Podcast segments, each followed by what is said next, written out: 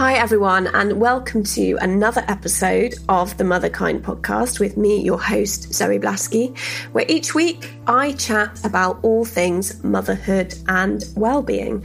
So, if this is your first time listening to the podcast, a very warm welcome. And if you are a regular listener, then thank you. I am so aware of how many amazing podcasts are out there and how time poor we all are. So that you choose to listen to the Motherkind podcast makes me very happy and I am endlessly grateful. So thank you. My mission with this podcast is to inspire you to reconnect back to yourself, whatever that might look like for you. Perhaps it's reconnecting with your health and self care. Maybe it's looking at your career and your relationships, or maybe how you talk to yourself, and finally looking at being kinder to yourself. So, I talk to therapists, doctors, naturopaths, coaches, career experts, and everything in between to help you become your happiest, healthiest, and most alive version of you. Because that is what I think is the most inspiring thing to become for our children. This week, I am really excited because one of my favourite brands is currently supporting the podcast. So, Jessie, my three year old, has really sensitive skin. So, when she was little, I trawled through all the brands to find the softest and kindest organic fabrics, and I found it in MORI. And she has worn her MORI PJs pretty much every night since. So if you don't know about MORI, then I really encourage you to go and have a look at the website or their beautiful Instagram. They are famous for their snuggly sleep suits and PJs, but they also do clothing all from newborn to four years. And what I love even more about MORI is what a conscious brand they are. So they run the Kindness Project, where they will package and donate your old MORI clothes to a family in need and in return give you credit to spend on new clothes on the site. How amazing is that? And for my lovely listeners, there's an exclusive offer to get £15 off orders over 50. So that's £50 worth of soft, organic, and kind on the skin clothes for just £35. And I can vouch that they wash brilliantly and will last forever as hand me downs. So just head to babymori.com, that's babymori.com, and enter 15OFF50. That's 15OFF50 at the checkout to get your softest MORI essentials. And now on to this week's episode. So, have you ever wondered why some people seem to get ill all the time and other people just don't seem to be that affected by those nasty colds and flu viruses that seem to always be flying around, or they certainly are in our house? So, this week I am having an absolutely fascinating conversation with Dr. Jenna Macciochi, who is a doctor of immunology. So she is an absolute expert in our immune systems, in why we get ill and how to stay well. And Jenna is a doctor of 20 years' experience in her field. But what I really, really loved about her was that she made all of her knowledge really accessible. And she talks us through in this interview her four pillars of what can help us stay well. And those are movement, stress, nutrition, and rest. So I I don't know about you, but when Jessie gets ill, I can sort of handle it because I can keep going and I can, you know, work when she's napping or having some chill time. But when I get ill, everything seems to stop. I also have to, like loads of you, keep looking after Jessie when I'm ill, and that is really, really tough. So I was absolutely fascinated to hear about what I can do and what we can do to help ourselves stay well more of the time.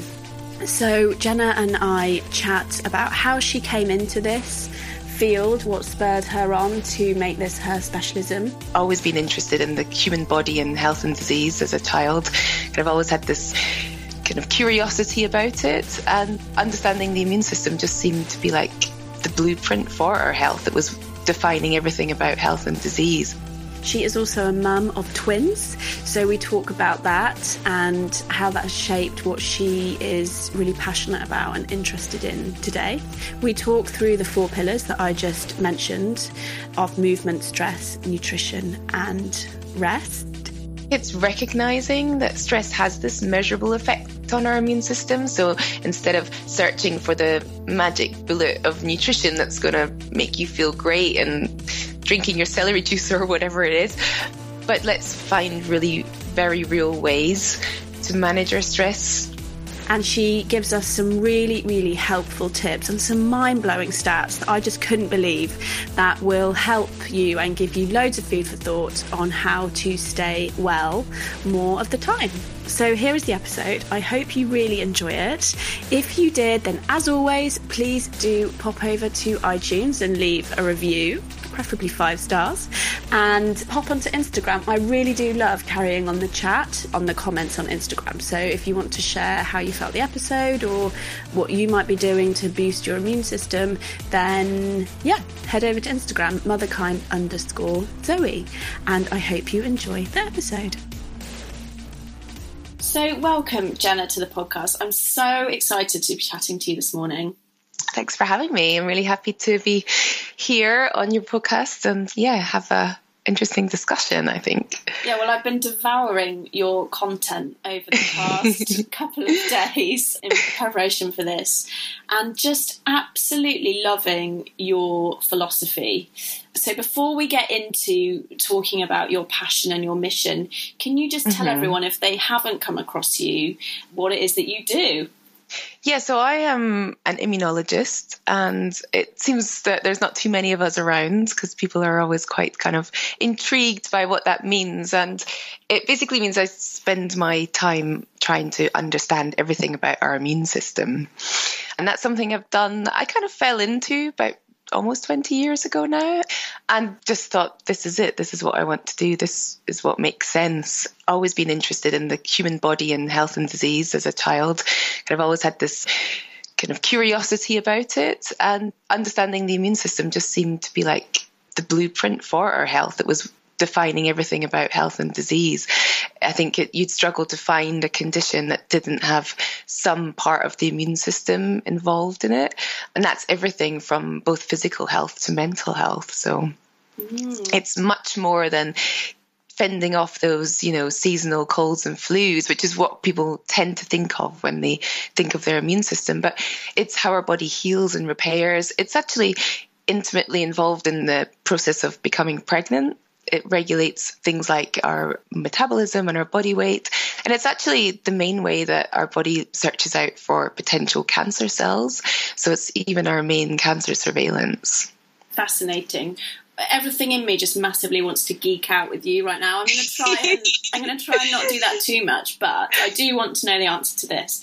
So when we talk about our immune system, yeah, what is that system? Is that cellular? How are the different parts of our body constructed to make this system of immunity? Because I've been yeah. thinking about this a bit. that is a great question, and we'll try not to, like you say, go too hard on the geeky science. But it's a great question because people always talk about their immune system as being one thing and they kind of refer to it like an on off switch. You know, you need to boost it, turn it on, turn it up. But it's not just one thing, as you alluded to in your kind of own research that you've been doing. It's a whole constellation of different types of cells and they're all over your body. They're in every corner an inch of your body, in your blood. So it's mostly the white blood cells that we think about, but they line all of our tissues and organs where we might see an infection. So you think about the lungs or the digestive tract, even the skin, the urinary tract.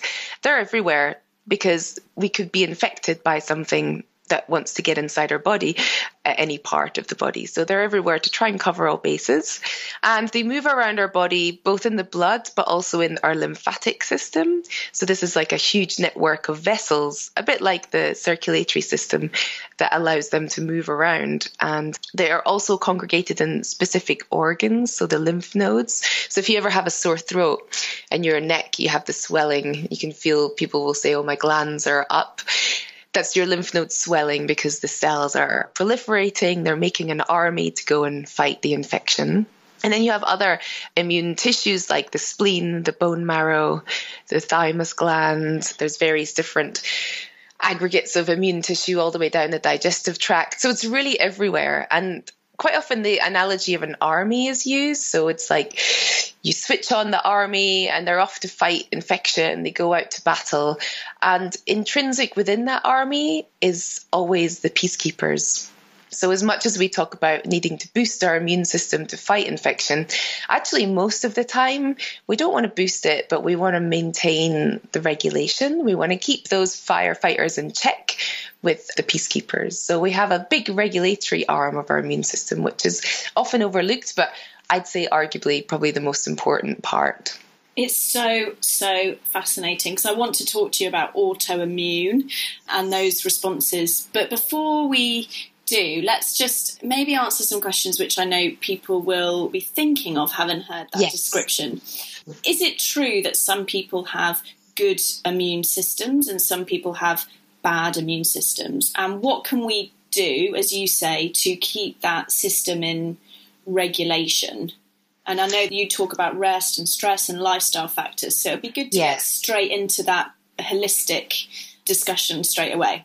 Yeah, so although I'm like a, a classically trained immunologist and uh, I come from an evidence base and practice science in the conventional way, my personal interest has always weaved into my professional career. And as you pointed out, I, I'm really intrigued by the more alternative, the more holistic, and how this actually is involved in our immunity but it's often overlooked because no one's really funding the studies to look at things like stress management and immunity.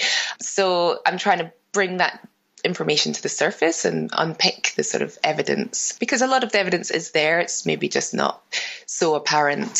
So, your first question was do people have a better immune system than others? Yeah. So, this is the real interesting thing because within your immunity, it's actually what makes us so unique. So even with identical twins, their immune systems will be different because of the way, without getting too complicated, the way the genes recombine and give you all the different receptors on our immune cells, it makes us all very different.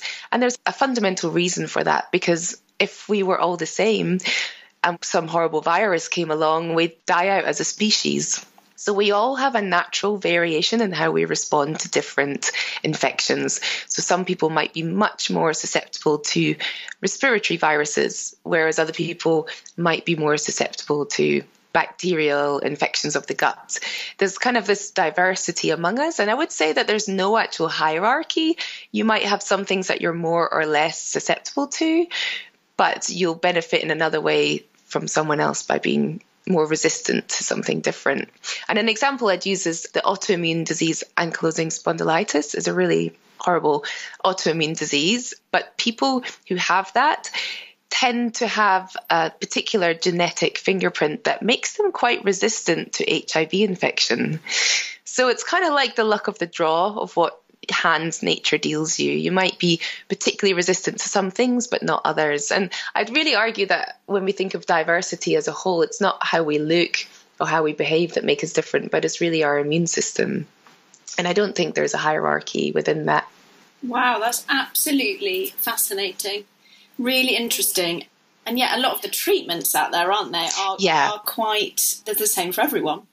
Yes, exactly. And I think it would be amazing if we had a situation where we could personalize treatment to everyone, but I think we're not there yet. It might be something that comes in the future, but we probably would have a lot more success in treating people if we were able to drill down a little bit into how they are as a person and their sort of genetic makeup and all those factors sort of linked together. That's really, really interesting.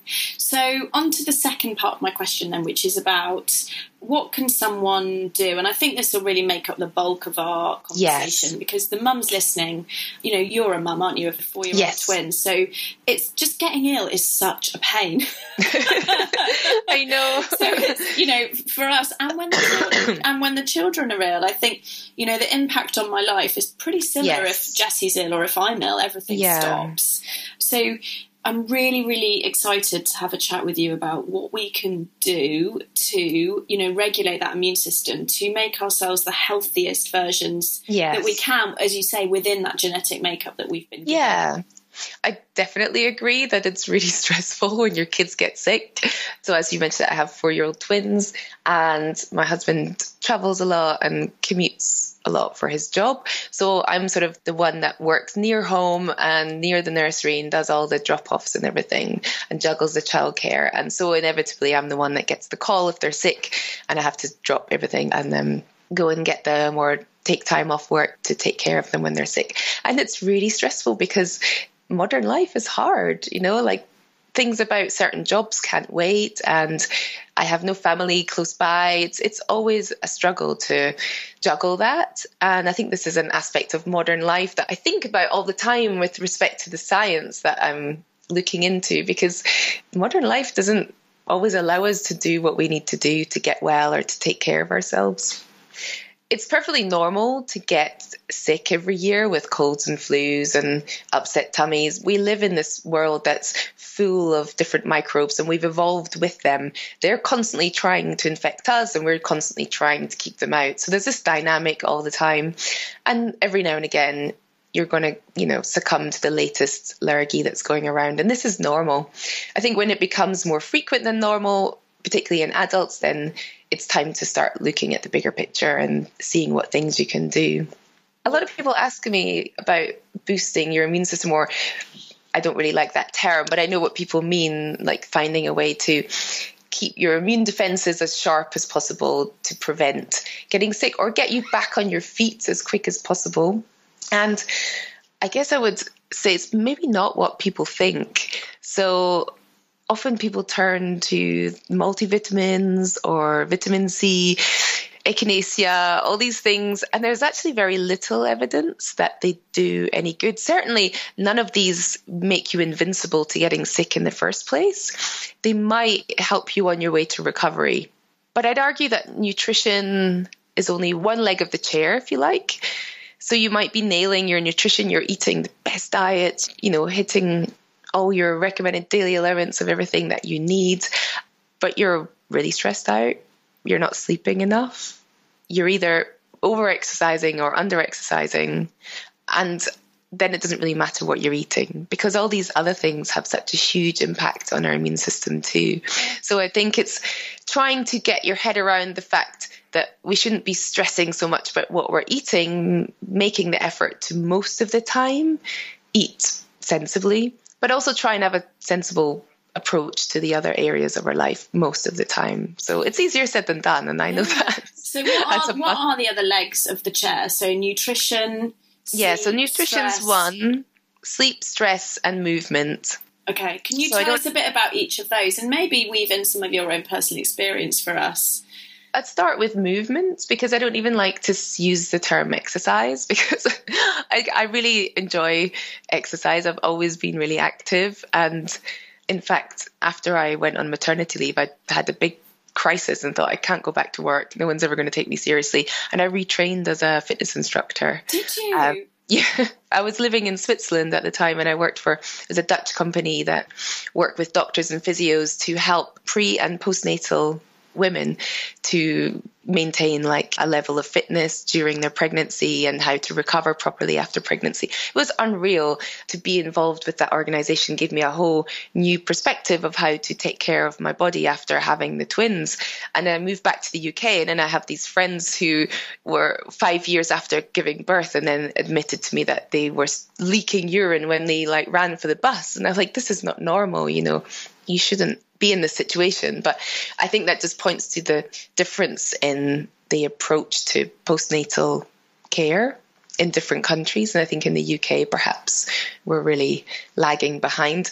Totally going off on a tangent of what I meant to say here. But no, no, no. It's, it's, this is all very motherkind topics. These are all good.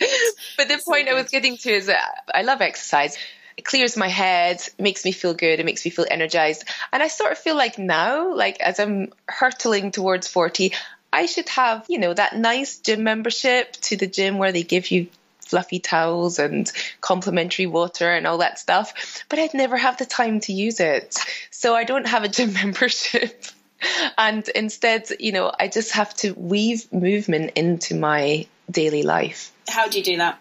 I built up to being able to cycle to work, rain, wind, or shine. So it's about four and a bit miles from my house. So I drop the kids off and then I hop on my bike and cycle to work. And that gets me out in the fresh air, and I don't have my phone on me, and I'm just can't think about anything really but being safe on the road and and whatnot. And that wasn't an overnight process. I had to kind of get my confidence up, you know, get certain gear in place so that I could cycle when it was raining, cycle when it's really hot. But it gets my movement in. Also, just getting down and playing with the kids. Sometimes I really don't want to because I'm tired and I'd rather just flop on the sofa. But moving around, making things like housework into a bit of a workout putting on a really good podcast and just, you know, hammering through all the laundry and putting stuff away and tidying up the toys and just feeling like I'm moving all the time. And because of the way I described how the immune cells move around our body using the lymphatics, the lymphatics doesn't have the pump of the heart to move the fluid around. So our blood system, we use the heart to pump the blood around, but the lymphatics relies on movement. It relies on our, our skeletal muscles to squeeze the lymph around. That's why things like massage is really good for, you know, lymphatic drainage, getting things moving around. So we need to keep moving. The other thing that movement does for the immune system is we have this gland in our neck called the thymus gland, and yeah. this is producing what we call T cells. So these are sort of the master controllers of our immune system. And actually, from when we turn 20, our thymus gland starts to shrink. And it's called thymic involution. And it produces less and less of these T cells over time. And less new T cells means that the ones we have in our body are the ones that are getting a bit old. And when they're a bit old, they're more likely to go wrong. So you want to be clearing out the old and keep producing the new to keep a nice, healthy balance of T cells in the body. Because if we have some old T cells that are going to go wrong, we're more likely to get things like autoimmune disease. So, by getting movement into your body, muscles produce certain uh, molecules that work on the thymus gland to stop it shrinking. And they've actually done studies looking at sedentary 20 somethings and compared them to a group of cyclists in London who were in their 70s and they found that their thymus gland was much more active in the 70 year old cyclists than the sedentary 20 somethings. So it's really like maintaining muscle mass and keeping your muscles moving. You know, I'm not talking about pumping iron in the gym, but just knowing that that's really involved in the health and the sort of youth of your immune system and how that will help the bigger picture of not only how you fight infections, but also things like stopping autoimmune diseases. Mm, fascinating. And that links into the next one, isn't it, around sleep and tiredness? Because I know for yes. me, I'm like you, I don't do formal exercise, I don't go to a gym class, I do try and run a bit and I do yoga and I, yeah. I dance around the house with Jessie a lot. yes. So that's just... my main form of exercise. Um, it's funny. I love the fact that having children means that you always have someone to just dance around the kitchen with. It's great. it's great. I did used to do it before I was a mum too, but it was slightly less socially acceptable then. Yeah, um, I'd probably have a bottle of wine open as well. but when I'm tired, as you said, yeah. I don't want to do that. So, yeah. how does tiredness, and I guess there's the two sides of it, what does rest give us, and how can we get better sleep, and what can we do when we are feeling tired to feel more energized again? So, two sort of sides of it yeah. I'd love to hear about. Yeah, sleep is amazing. I mean, sleep is really, I've come to the conclusion from all of the research that I've been involved in and everything that I've been looking at around diet and lifestyle that actually sleep just trumps all of it. Yeah. But that's not really helpful when you have young children. but saying that if you have a few bad nights sleep, your level of these special cells that are involved in detecting viruses called natural killer cells, they really plummet. So when you're sleeping, it's a real time for your body to restore these cells, keep the numbers and the whole population healthy, make sure that they're getting to the right places in your body. So respiratory infections are things we often get in our airways and our lungs, like the seasonal colds and flus. So we really need sleep to fend off these kind of viruses. So you probably notice if you have yourself experienced a few days of poor sleep, you're much more likely you have that rundown feeling, you're much more likely to pick up whatever viruses are going around. So the sleeping is a real restorative part for the immune system. It also helps with healing. So I mentioned earlier that the immune system is actually what helps healing. So if you have a cut or a wound or you've had some surgery, when we're sleeping, everything else is kind of switched off. So it's a kind of triaging of energy, you know, your body can't be doing all things at all times. So it kind of divides things up for sleep. We're going to be more resolving and healing. And then during the daytime, we're more likely to be out and about encountering infections. So we need to heighten those kind of defenses instead. So there's a real dichotomy in what's happening between waking and sleeping. And actually, what's controlling a lot of that is our circadian rhythm. Mm. So, this is becoming more and more a theme that perhaps yourself or some of the listeners have heard of. And it's kind of based on this idea of, you know, we involved with these light and dark cycles. So the sun comes up in the morning and then it goes down in the evening. And there's certain things you can and can't do when it's light and when it's dark. Before we had modern living with 24 hour light and warm houses and all the rest of it. We evolved with these light and dark cycles, and seeing the sun every morning entrains the brain to reset the circadian rhythm. And that filters down to all our different organs, including the immune system and the digestive organs. So we kind of need that entrainment when you do experiments and you keep people in dark for a very long time, their circadian rhythm kind of cycles out of balance. And about 80% of our immune system is under circadian control. So that means that the immune system has genes that respond to these light and dark cycles. And wow, can you say that again? 80% of our immune system is yes. under circadian control. Yes, exactly. Wow. So that's so interesting to me because, as you were describing, in modern life, a lot of us just totally disregard that yes, yeah. Can you just explain what it is in case people are thinking, what are they talking yeah, about? What is circadian rhythm? Yeah, so when we see light from the sun, so first thing in the morning, there's a particular wavelength of light in the sun that hits certain cells in the back of our eyes. And this transmits a signal to our brain that it's daylight, it's a time of activity, it's a time of being alert, moving around, eating, doing various activities. And the brain then transmits this signal to the rest of the body. So it switches on our digestive system, switches on various other systems. We need to just be active during the day. And part of that is switching on certain parts of our immune system to make sure that in case we encounter some infection, we're all primed and ready. Yeah. And then when the sun goes down and the light exposure dims, our eyes then pick up on that, and these same cells transmit to the brain that, okay, the daytime is finished, the active time is finished, now it's resting time and sleep time. And that also helps to reduce cortisol in our body. And when cortisol is low, we can increase melatonin. So they're kind of in opposition to each other. So cortisol is kind of the wakeful stress hormone, and melatonin is the hormone that we need to help us to sleep. Fascinating. So, how so does this play then? Two things I want to ask you.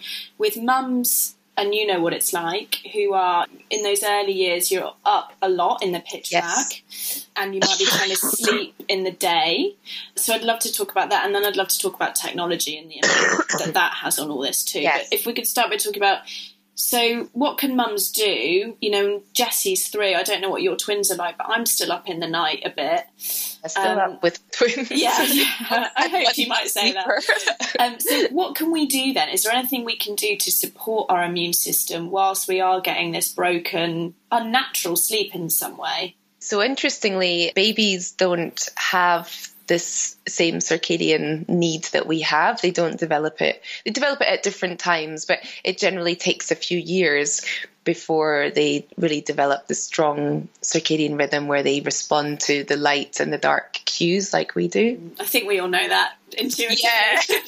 But interestingly, they have found that the oxytocin and a lot of these hormones that are produced by mothers when you have a baby help to take the edge off all of the more extreme ends of the sleep deprivation. So these hormones are kind of trying to counterbalance it a little bit. Wow. wow. And also, actually, napping. There are some studies that show that taking naps during the daytime can also offset for a broken sleep during the night because it's really getting those deep, deep phases of sleep you know, when you have a real good unbroken night's sleep, you go through different sleep phases, and some of those are really the deep parts. That's when the real recovery and restoration is happening. It's also helping with our concentration and our memory when we wake up. So that's normally the one that's suffering when we have children because we never get, you know, continuity of sleep.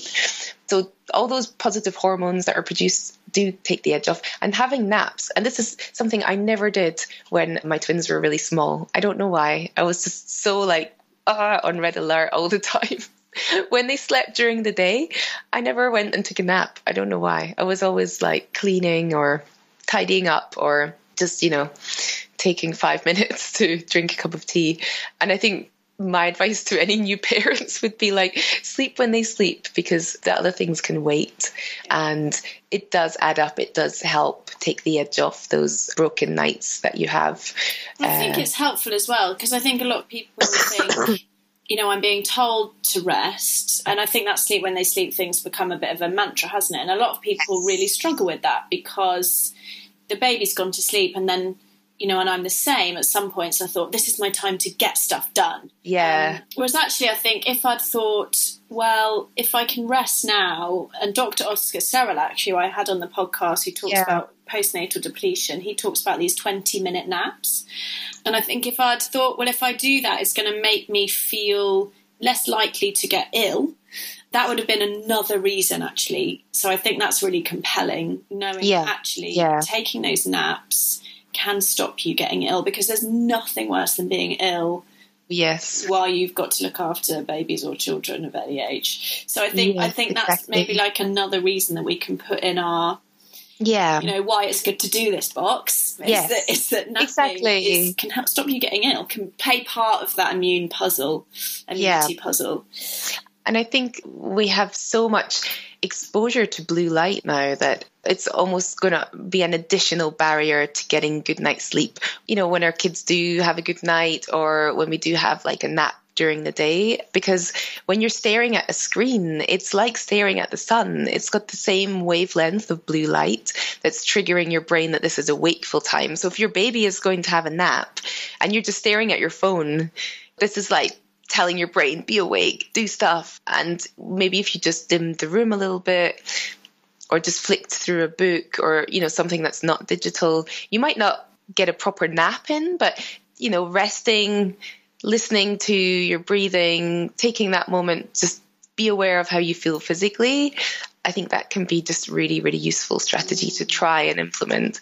And I have to say that it's something that I never did. And I, I think it's just because the whole like first two years of being a mom was like a complete blur because I was living in a foreign country, my husband was gone a lot, and I just felt really overwhelmed by I'm responsible for these two little babies and not knowing what was coming next, really. But I think for any new mums, if there was any one piece of advice, I think that would be a good one. So, what's your boundaries like around your phone use at night time? So now I have an iPhone, and there's this thing where you can put on night thing, night. Yeah, no? yeah. So I do tend to work in the evenings just because I cram things in around childcare. So my kind of cutoff is nine o'clock to stop any kind of screen time. And then I put this night thing on my phone and I just don't look at it again. I actually do use the light on my phone to read. And for the first couple of years after having children, I stopped reading books completely because I was just exhausted. And I've slowly, slowly got into reading again. And even if it's like a page a night, it's just a good way to unwind. Or sometimes I just write a little kind of bedtime brain dump, you know, or writing thoughts from the day or detangling what's in my head. And I find this quite a good process. So normally from nine o'clock, I don't look at any screens. I'm not a big watcher of TV anyway. And then by 10, I'm probably asleep. But it's interesting because the effects of the screens on our brain and our circadian rhythm is actually much more concentrated in kids. So the effect that staring at that screen has on this whole mechanism that's telling our bodies to be awake is much stronger in children. So I think it's, it's kind of interesting because you know, when kids start going to school and they have really busy days and they're coming home and they might be using devices and just before bedtime, even if it's for stories and things, it could be affecting their sleep and affecting them getting into the real deep phases of sleep that's needed to. And is TV the same? TV tends to not be as strong because you don't tend to sit so close to it. Okay. But it might depend on the size and everything of your TV and how close you sit to it. Yeah, because so. our routine with Jessie is, you know, TV, bath, bed. So I was just thinking, oh, hang on. yeah. Maybe that's why she doesn't sleep till 9 p.m. most nights. I mean, it could be worth trying something different.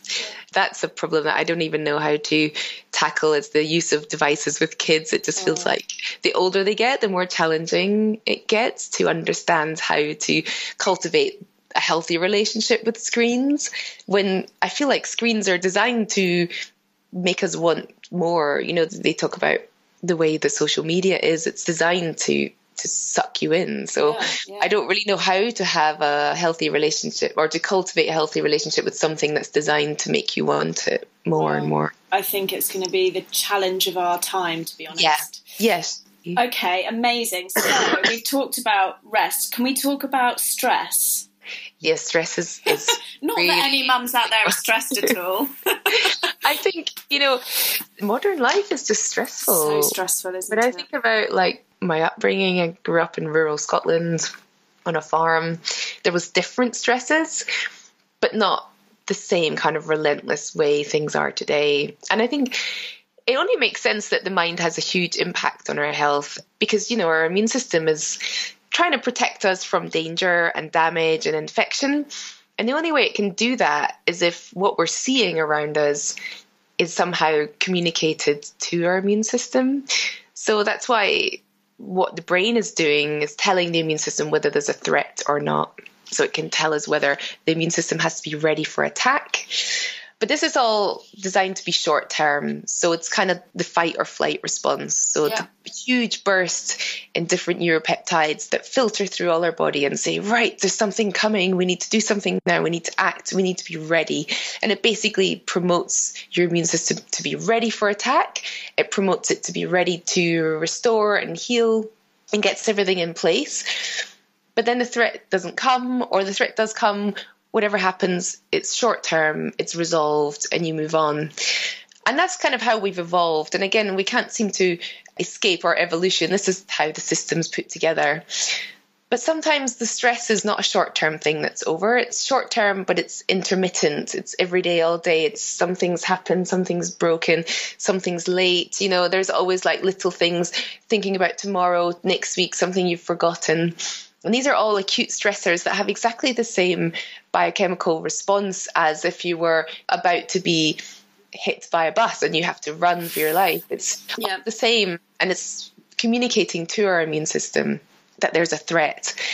But those kind of circuits get worn out and the resolution never quite comes and it never quite gets switched off. And we get sort of desensitized to it. So we start producing more and more of the stress hormones but they're not working the same. So stress is a massive thing for our immune system. And we now know that there was a study of it was almost 100,000 people who are recently widowed.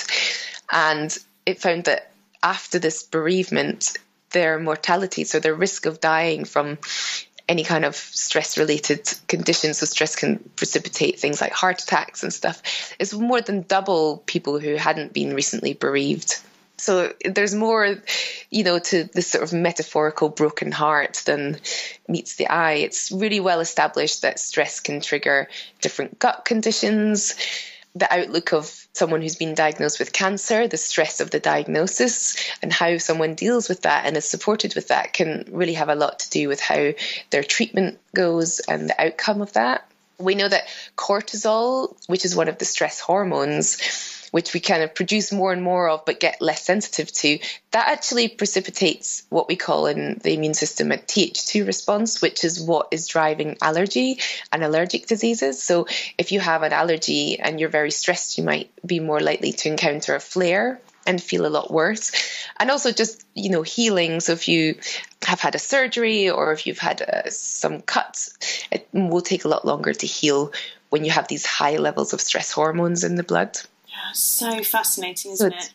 It's really interesting, but in some ways, I feel like I'm struggling myself to translate that into you know modern life because it doesn't seem to be getting easier it seems like modern life is getting harder you know the pressures and the stresses are more and the way that society is sort of designed is really different so yeah. and that- especially especially for mums you know where we've got i certainly felt that long-term stress that you're talking about yeah. increased because I suddenly had double the amount of things to think about. I had myself to yeah. think about and this whole other human being who I was now yeah responsible for. So I guess what I'm interested to ask you about is let's say that we can't change the pace of modern life, can we? Unless we all go and move and, as you were describing, go and live, you know, in the Highlands on a farm and yeah, put, our, put our iPhones away. Most tempted. Yeah, it's very tempted. But, but until we all do that en masse, let's assume we can't change the pace of life. We can't change that a lot of people yeah. are commuting for hours. You know, yeah. we can't change that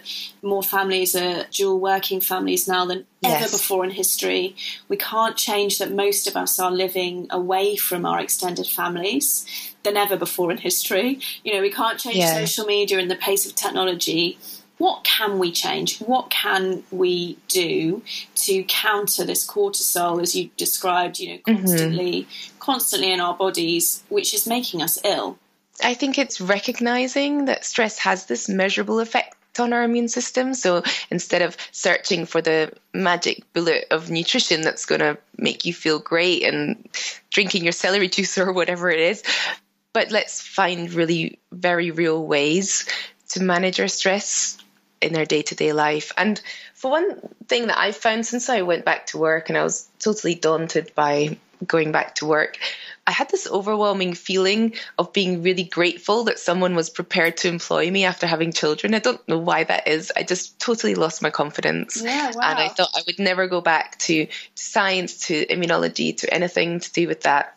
I was quite enjoying being a fitness instructor because it worked well with having small children when we lived in Switzerland.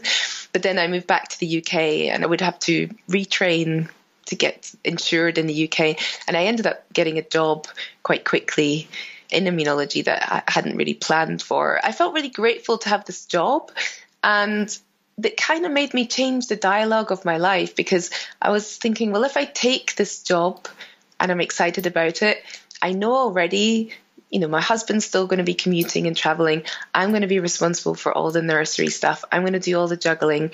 I'm going to do all the housework and the laundry and the cooking and the cleaning. But I have to give it a positive narrative. I'm making this decision to go back to work because of all the other things that feed into that, and it seemed like the right thing to do. And I've just always really tried to give it a positive narrative. So changing the way I talk about things, like instead of focusing on how tired I feel or how the kids are driving me crazy, you know, there's a reason I'm doing this. There's a bigger picture why I'm doing this. And if that bigger picture wasn't there, I wouldn't be back at work. I would be doing something different, I'm sure. You're trying to change the narrative because it can really easily become a negative narrative that you're telling yourself about how everything's busy and stressful and tiring. And yes, well, it is. But you know, either you do something drastic to change that or you find a way to put a positive spin on it. And I guess that's what I try to do. I'm not a natural optimist by any means, but it certainly helped with the transition with going back to work and just, you know, not focusing on the day to day because that is the grind, but trying to look at the bigger picture and the benefits that are brought to the family from me being back at work and that kind of thing and giving yourself a break trying to remember it's what you do most of the time. I've had a kind of on off relationship with meditation for quite some time. I do feel like it's helpful to just spend 10 minutes without my phone, without work, when the kids are in bed, without talking to anyone, and just sort of take a moment before moving on to whatever I'm going to do next. But it's certainly not the easiest of things to do, particularly when you're busy new mom or taking care of a baby and juggling everything. But I do think there are so many benefits to meditation in terms of mitigating the stresses of life. I think it's something people should try and dip their toe into, find something that might work for you. And also, once a week, maybe getting something in the calendar where your partner or someone can take care of the kids and you can go and do something that you enjoy. So for me, I I have a Pilates class that I try and go to. It had to be something close to home and it's around the corner from where I live. It had to be something not too full of energy because I could only go in the evening and I'm not so much an evening person but more a morning person. But it's in the diary. I don't make it all the time. And sometimes I don't have the energy that I feel to go, but I still go because it's having that kind of ritual in the week and a little bit of time for myself. Mm, it's such an important point you raise around the narrative that we tell ourselves. Yeah. Um, and I think I'd like to dig into that a bit more, and, and I'd love to, to know if you know of any particular studies or evidence base, because I know intuitively, and you know, a lot of the books that I've read, that how we talk to ourselves impacts our stress. Yes, definitely. I actually have a student who's looking into this at the moment as part of a research project, and she's gathering some evidence around mindfulness and different meditation based techniques, but also bringing into that like the narratives, like how people talk about she's mostly looking at people with chronic conditions, how they talk about their condition, whether they let the condition define them or not. And I guess you could extract from that the sort of martyr mum where you're telling yourself that narrative and telling the world this narrative of how it's so hard for you blah blah blah because of you know the lack of sleep or juggling this or juggling that. And it almost starts to define you. And it's easy to get into that situation. And i think finding pause and stepping back and thinking you know i want this i want to be a mother. It's not easy but let's find a positive spin on it. But yeah there's so many studies that have been done looking at this narrative that we tell ourselves. And mm. The studies that are done around this kind of work are never huge. They're never the you know the huge clinical trials. And there's a lot of subjectivity in it so people tend to be quite critical of it. Yeah. But yeah. sometimes despite being a scientist guided by the evidence sometimes i feel like at the same time we don't always need evidence. Sometimes it's just a case of intuition.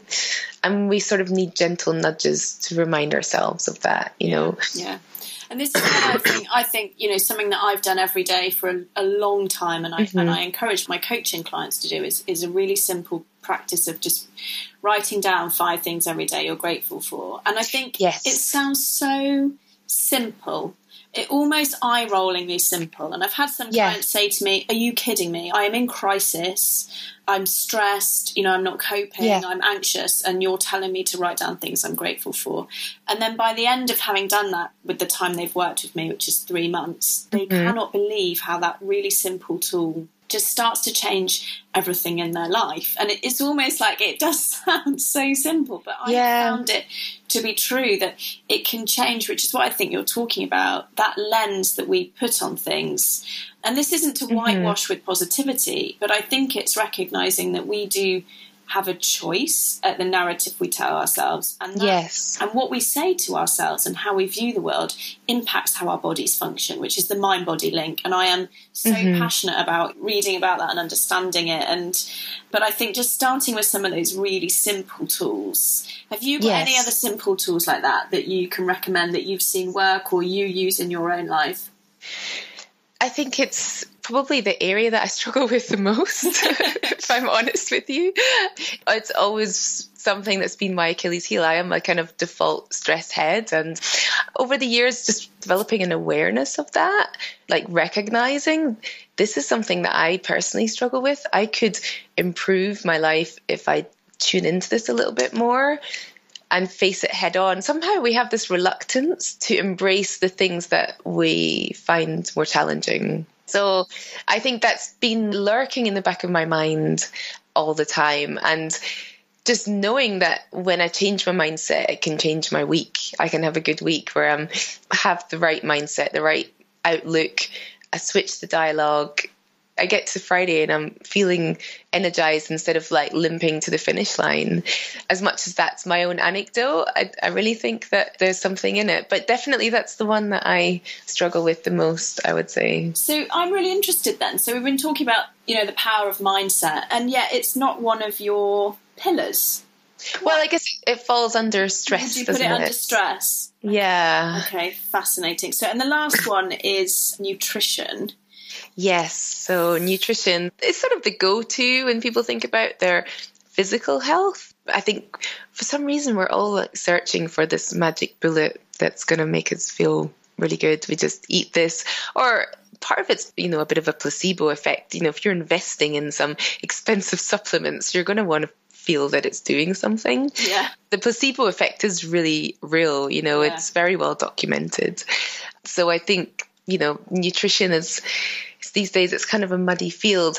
But what I'd say in terms of nutrition and the immune system, it's not maybe what you might think. So my kind of key points for what is going to work best for your immune system and help it work at its best fall into sort of three categories, I'd say. So the first is fiber, which is perhaps not something people would immediately think about. No. In terms of immunity. But fiber, it does so much and it's all linked in with our microbiome. So the first thing to say is that you know, our immune system is something that's made. It's not something that we're born with. So we're born with a very immature immune system. And it kind of grows up with our microbiome. So we're born pretty sterile. We might have a few microorganisms living on us and in us, but we're pretty sterile. And the minute we come out of our mother's womb, we're in this huge microbial world and we start to be colonized by the bugs around us. And a huge number of studies clearly demonstrate that how we're colonized by these gut bugs can really educate our immune system. And it starts from the day that we leave our mother's womb, maybe even before. So the first years of our life is really critical.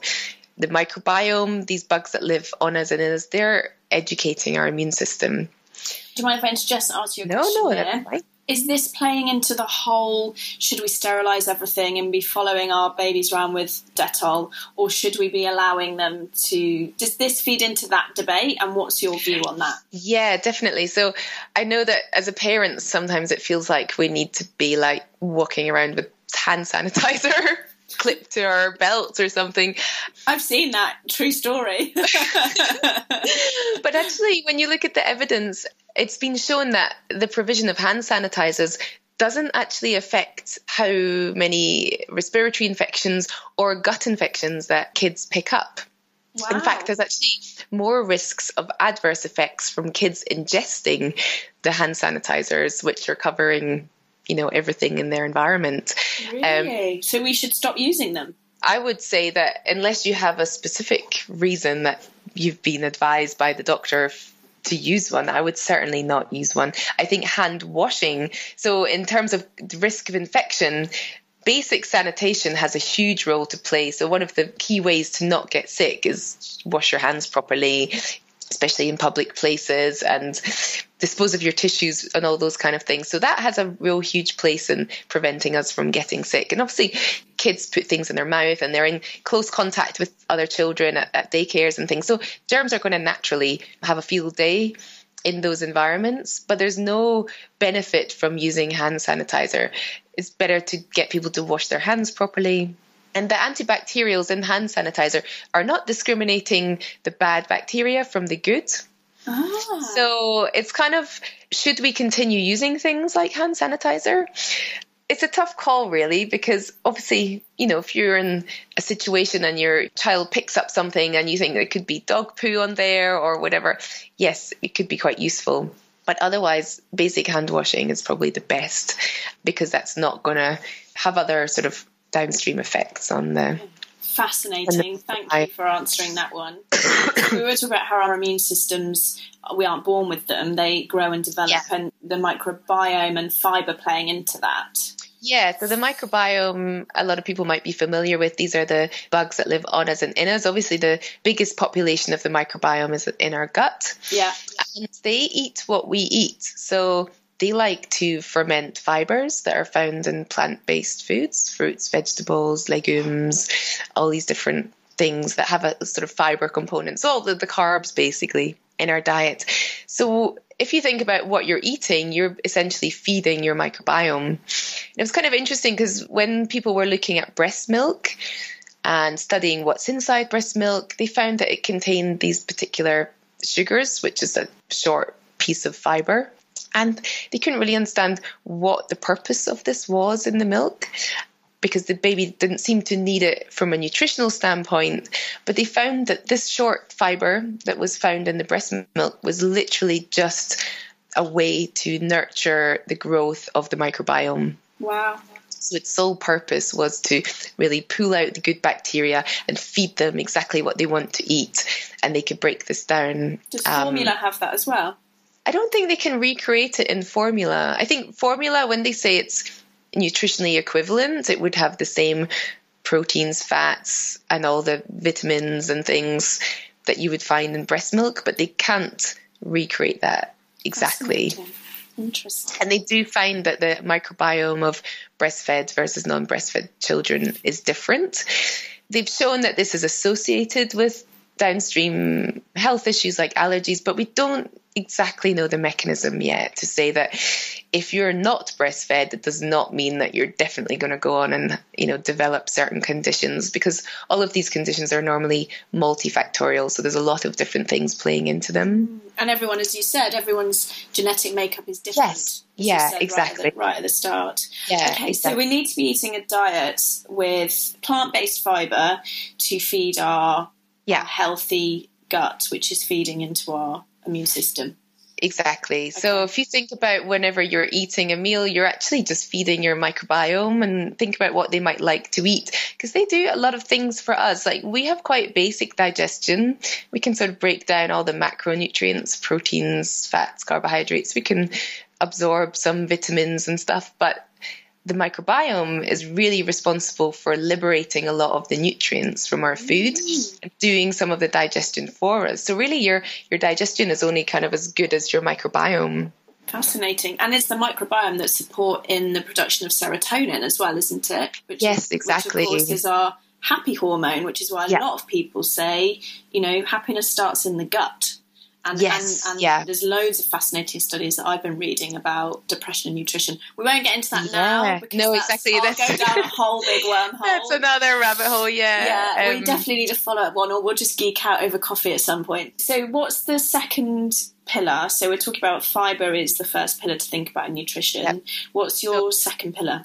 Second pillar is phytonutrients, sometimes called phytochemicals. People might be more familiar with them called polyphenols. So these are a subset of phytonutrients. Yeah. They're basically our, a plant's immune system. So they're molecules that plants produce to defend them from predators because plants can't run away when bugs come crawling along wanting to eat them. So they produce these chemicals known as phytochemicals or phytonutrients that are a bit kind of uncomfortable for the bugs, so they don't want to eat them. So it's a way that plants protect themselves. And this is plant based? Not just plants, but yeah, obviously fruits and vegetables, but also herbs and spices, some legumes, but also you find it in things like salmon. So astaxanthin is one that's found. So it's not just plant food, but mostly in plant based products. Also wow. resveratrol in red wine and some of the polyphenols in chocolate. You know, you see these headlines in the news that red wine and chocolate are good for you. Yeah is because they contain a lot of these phytonutrients and they do many things in the body. To give you an example, there's probably around over maybe eight to 10,000 phytonutrients that have been discovered. And we're only kind of at the tip of the iceberg and unpicking what exactly they do. Wow. Some examples would be curcumin and turmeric. So this is something that gets a lot of um, press at the moment. Yeah. yeah. So there are many of them, and they're not just one thing and they kind of work together. Some of them are directly antibacterial or antiviral. So things like allicin, which is found in garlic. This is antibacterial, antiviral. So it's going to help your natural defenses against infection. And that's an old so, wives' tale, isn't it? Garlic when you've got a cold. Yes, exactly. Yeah, for a long time it's been considered sort of a natural medicinal food so they're they're doing many things. They're naturally sort of helping resist infections. They help sometimes make the barriers of our gut, of our lungs, more strong and resist infection. But they also actually tap the brakes on the inflammation that we get when we're sick. So inflammation is the thing that makes us feel really unwell, and it can take the edge off that. Can turn the dial down a little bit. Can I just ask you while we're in this section, something that I'd love to get your view on is the trend. I don't know whether that's the right word. The concept that switching to an entirely plant based diet can switch on and off autoimmune diseases, and lots of accounts of people recovering from really severe illnesses and diseases from switching to an entirely plant based diet love to hear your take on that. That's an interesting one because, yeah, there, like you say, there's a lot of anecdotes. Actually, to counter that, I've actually heard a lot of people talk about the carnivore diet completely reversing various kinds of autoimmune diseases, which is like the opposite of going plant based. To me, it seems that there could be many things. So, switching to a plant based diet is going to give you a lot more fiber probably than you were perhaps eating before because you're removing some of the foods that don't have fiber. So, meat, fish, eggs, cheese, and you're replacing them with plant sources which naturally intrinsically have more fiber. Fiber produces a lot of anti inflammatory components, things like short chain fatty acids, which help to tighten up the gut, prevent leaky gut, which is known to exacerbate autoimmune conditions. Yeah, we had and, a podcast where we talked a lot about leaky gut. So oh yes, yeah. So I guess if listeners want to listen yeah, to that one and that. link yeah. it together, and again, it causes our microbiome to digest the fiber, they produce what's known as postbiotics. So we've heard of prebiotics, probiotics. Postbiotics are actually what the microbiome produce when they digest fiber in our diet. So it's kind of like our own personalized pharmacy. They're just the metabolic byproducts of the bacteria eating our food. But there's thousands of these postbiotics. They're being released into the bloodstream and they have all sorts of effects in the body. Many of them are anti inflammatory or antioxidant. They also can have effects on the brain. Things like that are maybe going to make you feel a lot better. Mm, that was my experience. I did switch to an entirely plant based diet ah. for about three months and I've never felt better. Wow, that's I didn't interesting. maintain it. Interestingly, I slowly added in fish and you know some dairy products. It was the energy. It was wow. unbelievable. The energy that I felt from that diet. So, what's your general advice then on this, on point two, on the photo? I can't remember what you called them. Sorry, oh, the phytonutrients. Phytonutrients. Is it, is it to, to eat more plants in our diet to support our immune system? Yes. Yeah, so phytonutrients and fiber tend to be found in the same foods. And it's about getting the diversity into your diet really. It's it's not like there's you know one type of fiber and one phytonutrient that's going to revolutionize your health. But if you think about the ecosystem of bugs in your digestive system there are so many different varieties and you want to nurture that diversity in the bugs that live in your gut mm. because the more diverse they are seems to correspond to better long-term health Fascinating. And on your website, there's a really good nutrition section, isn't there? So if yeah. anyone's interested in getting some recipe ideas or how to bring more of this in a really accessible way, I'll link your website so people go and have a look. And what was the third pillar? Sorry, you said there were three pillars to your approach to nutrition for immunity. Yeah. So the third one is fats. Okay. So fats are again going back to this idea of gently sort of tapping the brakes on the immune system so promoting a more resolving and regulating side of the immune system. I think that fats play a real key role in this. So there's the essential fats which are the omega-3s and the omega-6s and they both feed into different pathways in the immune system. One is to make pro inflammatory responses, which is really important when we're fighting infections.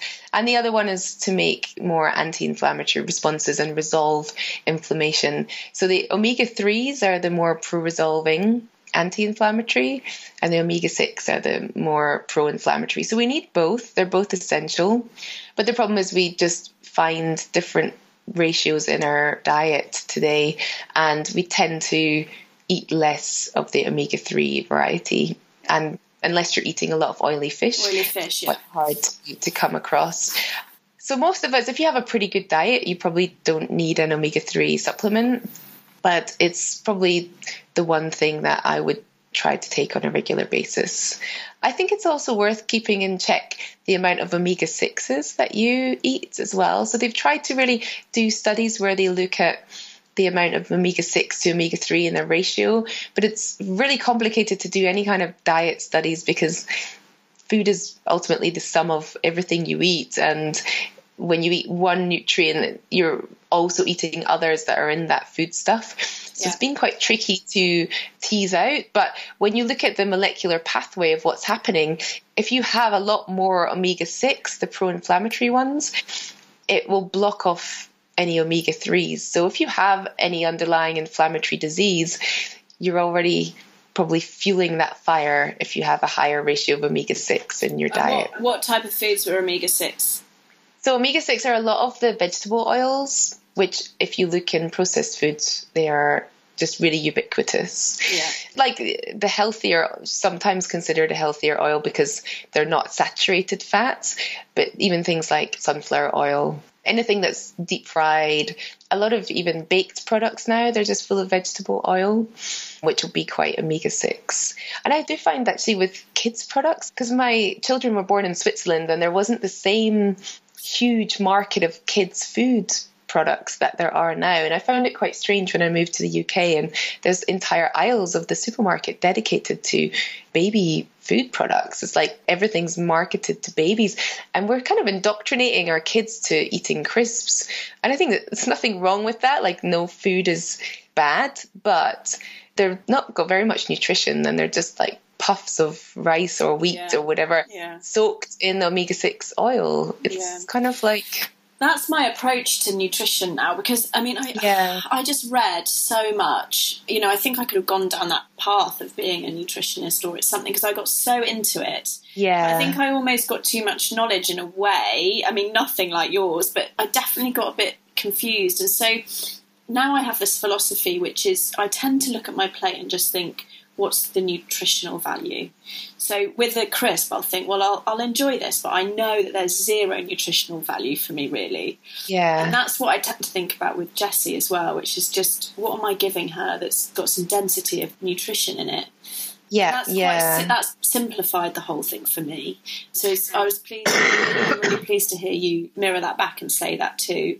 We've covered so much. We've really talked about how you know our immunity as a system and these four pillars that you've talked about so brilliantly and in such depth you know around movement stress nutrition and rest what would you say if someone's listening and you know they've got those four pillars what would be a next step for someone who might be feeling like they're ill too much of the time they want to change this maybe to close before we do the final final yeah. question just quickly one or two things that someone you know when they turn off this podcast what could they go yeah. into the one thing I just really want any mums who are listening to really take on board is that stop searching for the magic bullet and just focus on what you do most of the time.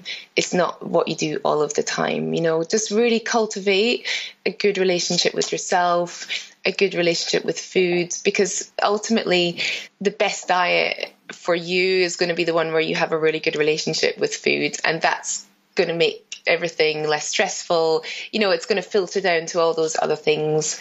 And yeah, it's always good to remind yourself don't try and be perfect all of the time. You know, just look at the bigger picture, what you're doing most of the time. Just keep chipping away, and there'll be setbacks, and there'll be weeks of no sleep, and times when, you know, life throws you a curveball. And ultimately, sometimes it, I find this myself, it's easy to think that things can't wait, but, you know, sometimes they can wait and you just have to take that little step back from all the messages that the world is trying to throw to us about you know how everything has to happen now and mm, it's a great message it's a great message creating space and yeah. time i th- actually think giving ourselves time is Yes. There's no bigger gift. It's funny when I uh, mentioned I had a real crisis of confidence after having my kids, and I thought I could never go back to work. And people said to me, you know, this time that you have where you're not working and you're just at home being a mum, this is so valuable and it'll give you time to sort of unravel what you're doing with your life. And it, when I look back, it was kind of true. As much as I, you know, was just in the fog of being a new mum, it definitely made me go forward with a clear idea of what I would and wouldn't do, what I wouldn't wouldn't compromise on. Whereas before kids, I would probably have done jobs that I didn't like just because I thought I had to. Whereas now it's very much like giving me focus. Mm, mm, well, I'm really pleased that you came back because I think you're sharing amazing knowledge in Yes. a really accessible way. So thank you. And the final No question, which I ask everyone, is if you could give just one gift to all the mums in the world, what would it be and why? Oh, I would say, as I said, uh, my twins are born in Switzerland, and I feel like I had a really different experience to a lot of my mum friends in the UK. And in Switzerland, it's a bit like Britain, but you know, 50 years ago. And it was a lot less confusing. And really, the one thing that the midwives and everyone I spoke to taught me was that I'm the mum and I should use my intuition and even as a scientist and that you know working with evidence sometimes we don't need evidence sometimes we need to be able to tune into our intuition Wow. and i think that's something that we've lost when i moved back to the uk I, I felt totally confused because there was so many rules and messages about what i should and shouldn't do as a mum at different ages and different times and i didn't have that in the first couple of years in switzerland because it was really intuitive and i think that i would say to mums everywhere you know, be intuitive and stay strong and focused on that because as a mum, you know best at a certain level. Even if you can't articulate what that is, go with your guts. There's definitely something in that. Mm, what a beautiful message, and that's you know that's a big part of what I'm trying to do with Motherkind. So Yeah. thank, thank you for sharing that, and thank you so much for coming on. I mean, No I, I think I probably could have talked to you another five hours. Yeah, Um, I know. I'm I'm kind of losing my voice. I've got this really horrible cough today, but yeah, we could have went on. well, thank you so much, and I will see you soon, no doubt. yes, definitely. Thanks. Take for care. Thanks. So that's it. Thank you for listening to the episode. I hope you really enjoyed it. And if you did, please do leave a review on iTunes. It does make a massive difference to the number of mums that we can reach with this content. If you were listening to that episode thinking about one of your friends, that they might benefit from what we were chatting about, then just tag them in on Instagram. My bio will include the link to the podcast so they can find it really easily from there. People often tell me they're desperate to share it with their friends. So if that's you, then please do. I feel like the guests that we have on the podcast, their wisdom just deserves to be heard far and wide. So help me make that happen. I'd be very grateful. And also, if you want to send me any comments or thoughts about the episode, then please pop over onto Instagram at motherkind underscore Zoe. And also, just to let you know about my coaching. So, I do work one on one with mums on my program which is a three month program called Reconnect to You. So, if you want to work with me on taking your power back in any area of your life, then please do get in touch. Just drop me an email, zoe at motherkind.co, or look on the website, www.motherkind.co. That's it, and I hope you have a wonderful rest of your day. Take care.